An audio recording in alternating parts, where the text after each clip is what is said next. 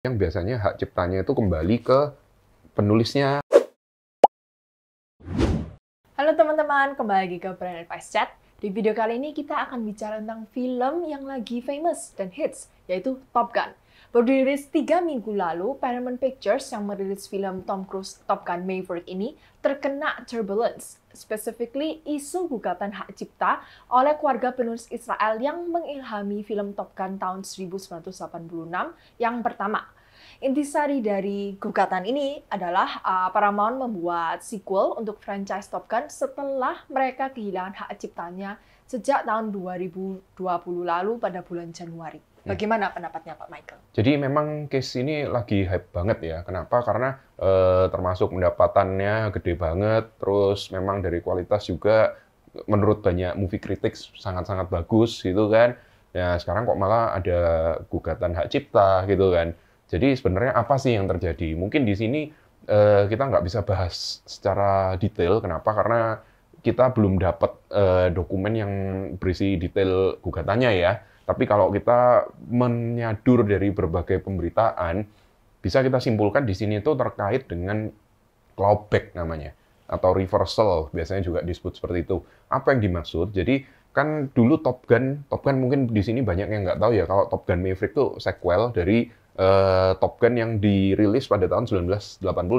Nah, Top Gun yang dirilis pada tahun 1986 sendiri itu merupakan karya adaptasi dari tulisannya uh, seseorang yang dipublish di suatu majalah ya kalau nggak salah ya, majalah atau uh, media massa gitu kan. Nah, lalu diadaptasi, dibikinlah film yang terinspirasi dari tulisan itu. Nah, sekarang untuk bisa membuat film yang tahun 86 itu, kan studio atau rumah produksinya harus mendapatkan hak dari penciptanya, dari tulisan Top Gun itu tadi kan.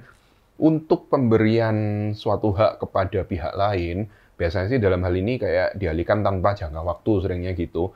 Peraturan di US itu biasanya mengacu ke 35 tahun.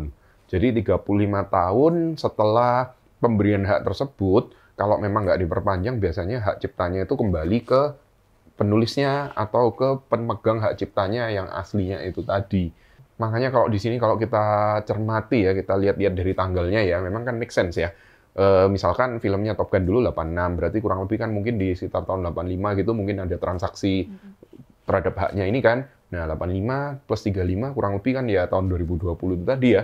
Mungkin kurang lebihnya seperti itu, tapi mungkin nanti kalau sudah ada info-info lebih detail akan kita bahas lebih lanjut.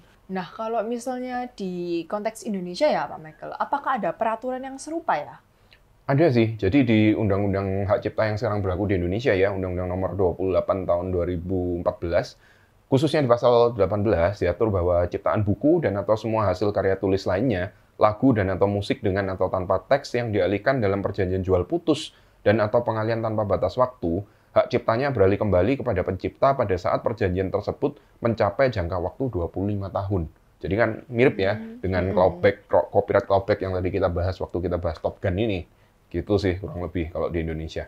Oke, sekian dulu dari uh, video kita pada hari ini. Dan seperti biasa, jangan lupa permen ya, pertanyaan dan komentar. Bye-bye!